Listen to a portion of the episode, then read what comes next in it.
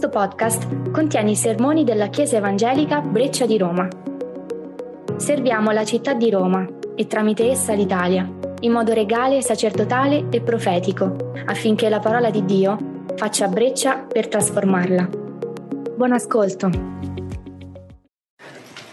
Bene, siamo arrivati al momento della nostra predicazione e questa sera vedremo, come è già stato detto, una situazione molto difficile dove tutto ormai sembra perso per Davide, ma è proprio qui che il Signore inizia per lui un nuovo cammino, dove la regalità non si tira indietro ma riparte, non cerca scorciatoie e confida nel Signore. E la regalità, quella del nostro Dio, ci dona una speranza per andare avanti. Vogliamo leggere da Seconda Samuele, il capitolo 15, verso 13 e 37, da 13 a 37. Leggiamo. Venne a Davide un messaggero che disse: «Il cuore degli uomini di Israele si è volto verso Absalom». Allora Davide disse a tutti i suoi servi che erano con lui a Gerusalemme: «Alzatevi, fuggiamo, altrimenti nessuno di noi scamperà dalle mani di Absalom. Affrettatevi a partire, affinché con una rapida marcia non ci sorprenda, piombandoci rovinosamente addosso e mettendo la città a fil di spada».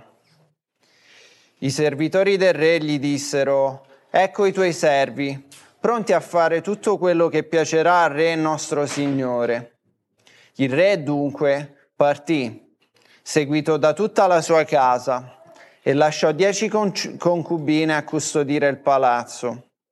Il re partì seguito da tutto il popolo e si fermarono a Bet-Merak. Tutti i servitori del re camminavano al suo fianco, e tutti i Cheretei, tutti i Peletei e tutti i Gittei, che in 600 erano venuti da Gat al suo seguito, camminavano davanti al re. Allora il re disse a Ittai di Gat: «Perché vuoi venire anche tu con noi? Torna indietro e rimani con il re, perché sei un forestiero e per di più un esule della tua patria. Tu sei arrivato solo ieri e oggi ti farei andare errando qua e là con noi, mentre io stesso non so dove vado. Torna indietro e riconduci con te i tuoi fratelli, siano con te la bontà e la fedeltà del Signore». Ma Ittai rispose al re e disse: «Come è vero che il Signore vive e che vive il re mio Signore, in qualunque luogo sarà il re mio Signore, per morire o per vivere, là sarà pure il tuo servo». Allora Davide disse a Ittai: «Va pure avanti». Ittai il Gitteo passò avanti con tutta la sua gente e con tutti i bambini che erano con lui. Tutti quelli del paese piangevano ad alta voce, mentre tutto il popolo passava. Il re attraversò il torrente Cidron, anche tutto il popolo l'attraversò, prendendo la via del deserto. C'era anche Sadoc con tutti i leviti, i quali portavano l'arca del patto di Dio. Mentre Abiatar saliva, essi posarono l'arca di Dio, finché tutto il popolo non ebbe finito di uscire dalla città. Il re disse a Sadoc: «Riporta in città l'arca di Dio. Se io trovo grazia agli occhi del Signore, egli mi farà tornare e mi farà vedere l'arca e la sua dimora. Ma se dice: io non ti gradisco, eccomi, faccia di me quello che egli vorrà». Il re disse ancora al sacerdote Sadoc: «Vedi, torna in pace in città con il tuo figlio Aimas e con Jonathan, figlio di Abiatar, i vostri 2 figli con voi. Guardate, io aspetterò nelle pianure del deserto finché mi sia recata qualche notizia da parte vostra». Così Sadoc e Abiatar riportarono a Gerusalemme l'arca di Dio e abitarono là. Davide saliva il monte degli Ulivi, saliva piangendo, e camminava con il capo coperto, a piedi scalzi, E tutta la gente che era con lui aveva il capo coperto e salendo piangeva. Qualcuno venne a dire a Davide: Aitofel è con Absalom, tra i congiurati. Davide disse: «O Signore, rendi vani i consigli di Aitofel». Quando Davide giunse in vetta al monte, al luogo dove si adora Dio, gli venne incontro Cusai, l'archita, con la tunica stracciata e il capo coperto di polvere. Davide gli disse: «Se tu vieni con me, mi sarai di peso, ma se torni in città e dici ad Absalom, io sarò tuo servo, re. Come fui servo di tuo padre nel passato, così sarò adesso servo tuo. Cambierai così a favore i consigli di Aitofel. Laggiù avrai con te i sacerdoti Sadoc e Abiatar. Tutto quello che sentirai dire alla casa del re, lo farai sapere ai sacerdoti Sadoc e Abiatar. Siccome essi hanno i loro due figli, Aimas, figlio di Sadoc, e Jonathan, figlio di Abiatar, per mezzo di loro mi farete sapere tutto quello che avrete sentito». Così Cusai, amico di Davide, tornò in città e Absalom entrò in Gerusalemme. Preghiamo. Signore, apri i nostri cuori alla Tua parola, lavora in essi e Ti preghiamo che la Tua parola possa cambiarci e darci conforto, ma anche una spinta per ripartire e aprire le nostre orecchie alla Tua volontà e vivere vite trasformate, simili a quelle del Tuo Figlio, Signore Gesù. Amen.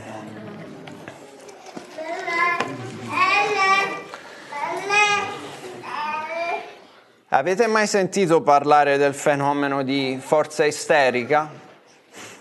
Se conoscete l'incredibile Hulk, un personaggio dei fumetti, senz'altro. Se non lo conoscete potete chiedere a Kian, sicuramente ve lo dirà.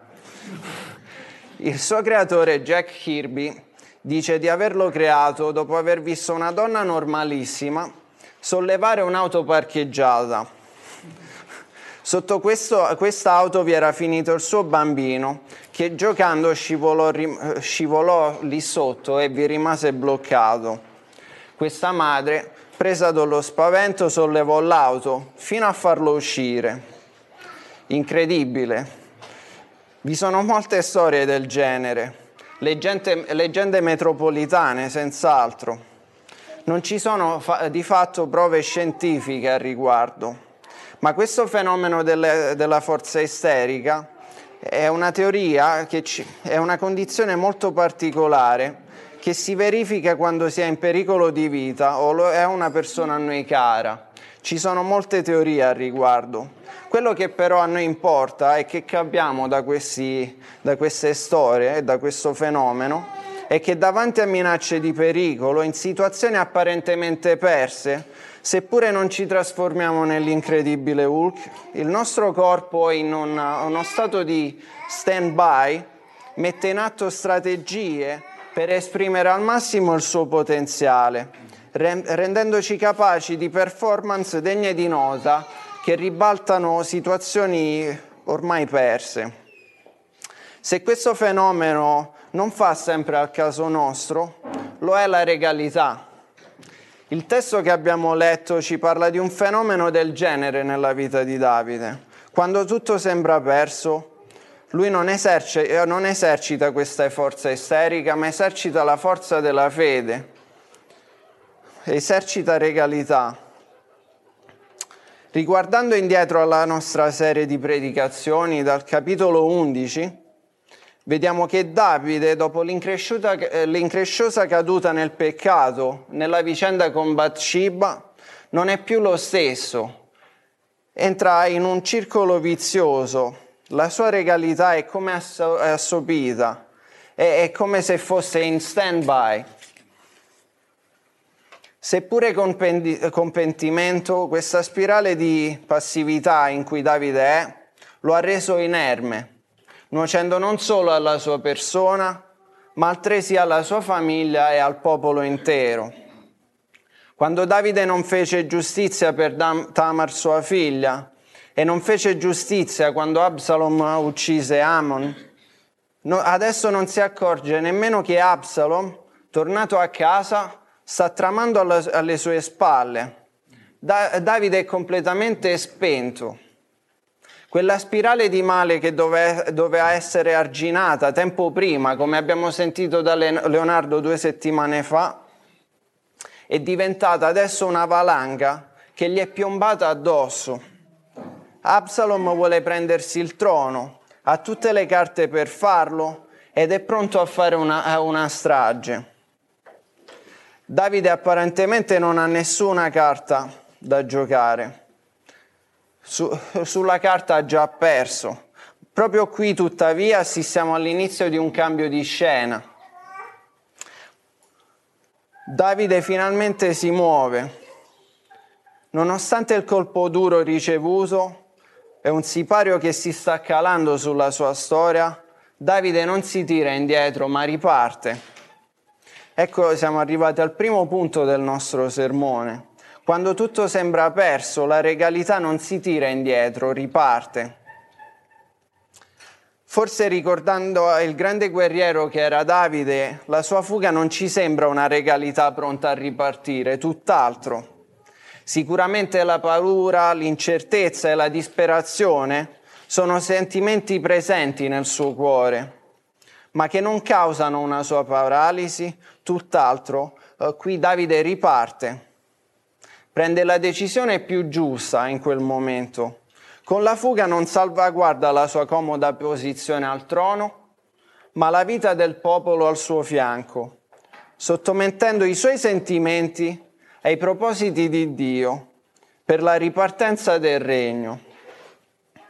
Lungo tutto il tragitto, nella sua fuga, quello che fa è capire anche su chi può realmente contare. Al suo fianco abbiamo letto che vi sono i suoi servi, ma soprattutto la nostra attenzione si deve ergere su Ittai di Gat, un filisteo, come abbiamo sentito, un mercenario al soldo di Davide. L'ultima persona da cui ci aspetteremo un briciolo di regalità è colui che la annuncia. Aiuta Davide a ripartire, incoraggiandolo con la verità. Questo è quello che dice: come il Signore vive e che vive il re mio Signore, per morire o per vivere, là sarà pure il tuo servo. Ed è da questa verità che possiamo ripartire anche noi e che puoi ripartire anche tu, non importa in quale situazione ti trovi. Anche se tutto può sembrarti perso e la paura, l'incertezza e la disperazione sono i sentimenti che prevalgono e ti assalgono costantemente, non permetterli di renderti passivo, non permetterli di fermarti e di renderti inerme. Qui in questi momenti non tirarti indietro chiudendoti in te stesso, ma riparti dalla verità, quella che non può essere mai soggetta a nessuna circostanza, quella verità stabile. Il Signore vive. Il Signore vive e questo cambia tutto per noi. Se mettiamo la nostra situazione, i nostri sentimenti e dolori davanti a Lui, allora troveremo spazio per una ripartenza, lì troveremo speranza. Come Davide forse non si aspettava di ripartire incoraggiato da Ittai, forse tu non sai che per ripartire hai assolutamente bisogno di una comunità regale, dove la verità viene proclamata e vissuta, cioè la Chiesa, il corpo di Cristo che confida in Lui. Viviamo in una società dove concetti di comunità come questo forse non sono popolari e l'individualismo è sempre più diffuso. Questo non importa, non è da solo, come vedi, che troverà la forza per ripartire, non è in te stesso. Hai bisogno di un sostegno, quello di comunità fedeli che proclamano Cristo vivente e che ti incoraggiano. Come scriveva l'Apostolo Paolo, in queste comunità che se un membro soffre, tutte le membra soffrano con lui. Se un membro è onorato, tutte le membra ne gioiscono con lui. Prima Corinzi 12, verso 26. È vero, siamo in una città dove tutto sembra perso, ma è proprio perché il concetto di comunità, il concetto vero di chiesa, non è vissuto, non viene compreso. Lo vediamo quando ci scontriamo con le complicate dinamiche dei nostri lavori, dei servizi pubblici, della scuola, della giustizia. Il concetto di comunità espresso è formale. Il pensiero con cui più io mi scontro nella mia vita quotidiana è questo. Che ti aspetti? Sei in Italia, siamo a Roma. Fatti furbo e pensa a te stesso. Questa è una bugia che ci lascerà fermi dove siamo e non ci permetterà mai di ripartire. E se come Chiesa vogliamo vedere il regno di Dio andare avanti, qui dove sembra tutto perso siamo chiamati ad essere promotori di comunità regali pronte a ripartire. Insieme come Chiesa possiamo e dobbiamo prenderci cura gli uni degli altri e metterci al servizio della nostra città, metterci in discussione davanti alla verità, pronti a correre rischi, condividere i pesi e le risorse per essere testimoni di speranza, come il Signore ci chiama a fare, perché Lui vive. La sfida è grande, ma non è persa, è già vinta. Possiamo confidare nel Signore. Siamo arrivati al secondo punto del nostro sermone. Infatti la regalità non cerca scorciatoie, ma confida in Dio. In un momento difficile in cui erano in minoranza e alle strette, era il rischio per Davide e il popolo che lo seguiva di inciampare in scorciatoie. Ma come vediamo, la regalità, in questo caso di Davide, spinge il popolo a confidare in Dio, invece che nel simbolo della sua presenza. Nell'andare via dalla città, infatti, come abbiamo letto, i Leviti che erano con Davide si preoccuparono di portare l'arca del patto di Dio, il simbolo della sua presenza. Fecero questo, ma non si appellarono al Signore per capirne la volontà, per capirne il perché si trovavano in quella situazione, il perché erano costretti a scappare. Era più facile per loro cercare una scorciatoia piuttosto che aprire il loro cuore e mettersi in discussione. Un episodio del genere accadde in Ebenezer, nella battaglia di Israele contro i Filistei, in Prima Samuele. Il popolo, piuttosto che mettersi in discussione, appunto, e ricercare la volontà di Dio, si affidò al simbolo, non al Signore. Lì la sconfitta fu grande. Davide invece riconosce la vera ragione di questo momento, cioè il suo peccato, che fino ad ora lo ha reso passivo, e tutto il male che in quel momento imperversava non era stato fermato e adesso lo aveva costretto a scappare. Così dice a Sadoc nel verso 25, riporta l'arca del Signore in città. Se trovo grazia agli occhi del Signore, Egli mi farà tornare e mi farà vedere l'arca e la sua dimora. Ma se dice io non ti gradisco, eccomi, faccia di me ciò che vorrà. Quando tutto sembra perso, la cosa peggiore da fare anche per noi è cercare scorciatoie, soprattutto in surrogati di Dio. Quello che dobbiamo fare è confidare nell'unico Dio vivente, 3 volte santo, sottomettendoci alla sua volontà. Ricercare scorciatoie in simboli forse non richiede un grande impegno o sforzo da parte nostra, ma sicuramente questi non ci portano da nessuna parte. Confidare nel Signore invece ha un costo. Lui ci chiede la nostra intera vita. Lui ci chiama a mettere in discussione il nostro intero essere. Ci porta a riflettere sulla verità e ci rende capaci così di ripartire nella sua persona. Come Chiesa, soprattutto in questa città difficile che è Roma, corriamo un grosso rischio, che è quello di abbatterci per via delle sfide. E invece di confidare in Lui, nel Signore che ci ha chiamato a salvezza e a capire come voglia usarci, il rischio è di ripiegare su noi stessi, accontentarci così di una presenza formale del Signore e così diventare una chiesa di facciata. La città è già ricolma di realtà e di edifici pieni di simboli vuoti, dove la gente prega invano statue ed è lontana dal confidare in Dio. Noi siamo chiamati ad essere una chiesa di persone, di individui, che confida nel Signore, specialmente quando tutto sembra perso. Come Davide dobbiamo confidare nelle promesse di Dio. Esse sono per noi. La sua grazia ci ha portato fin qui e ci porterà avanti, nel mezzo delle sfide più difficili.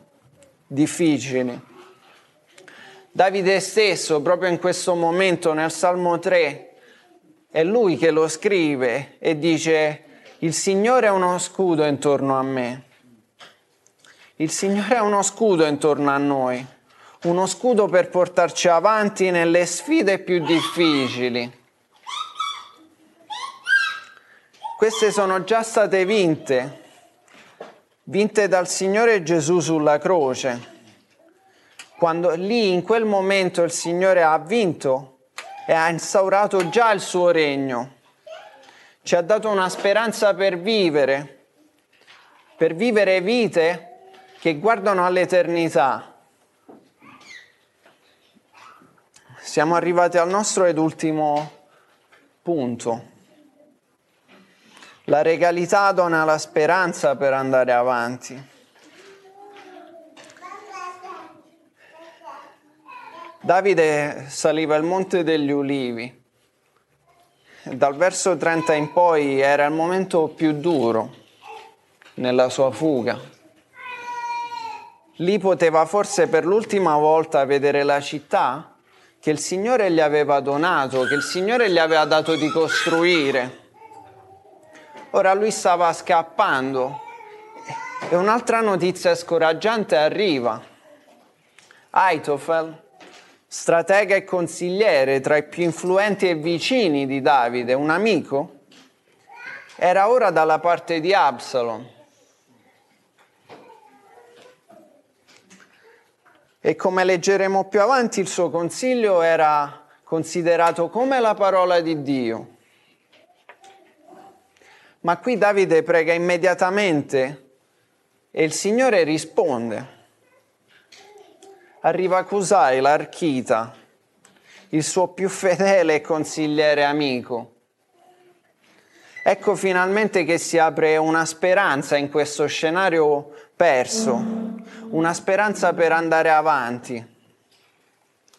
Cusai rinuncia a stare vicino al suo Signore, al suo Re, per servirlo in un modo regale e dare una speranza non solo a lui ma a tutto il suo popolo.